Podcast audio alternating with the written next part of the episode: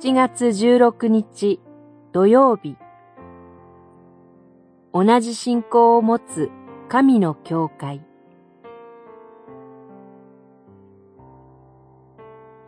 コロサイの信徒への手紙3章4章。私、パウロが自分の手で挨拶を記します。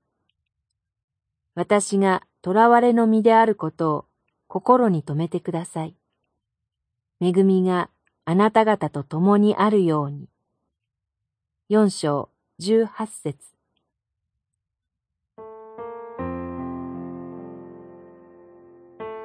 十一節には、ユストと呼ばれるイエスという人物が紹介されています。その後、割礼を受けた者では、この三人だけがパウロと共に働いたと記されています。アリスタルコとマルコ、またユストと呼ばれるイエスという三人です。割礼を受けたということは、彼らがユダヤ人であることを意味します。彼らもまた、パウロと共に挨拶を、コロサイ教会の信徒たちに伝えています。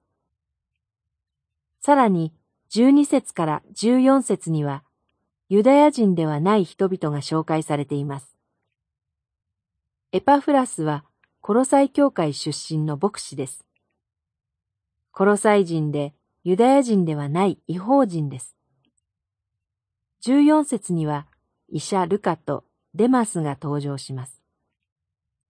すなわち、ルカもデマスも違法人でしたが救われてキリスト者になった人たちです。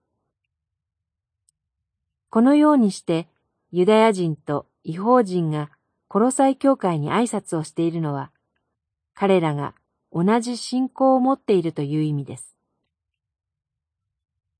教会とは、地域的にいくら遠く離れていても、人種と文化が異なっても、生きてきた歴史が異なっても、一つの信仰告白と三位一体の神によってつながっています。私たちの父である神と、主イエス・キリストの恵みと平和があなた方にあるように。祈り。様々な隔ての壁を越えて、私たちが一つの信仰を与えられ、神の教会に属することが許されていますことを心から感謝します。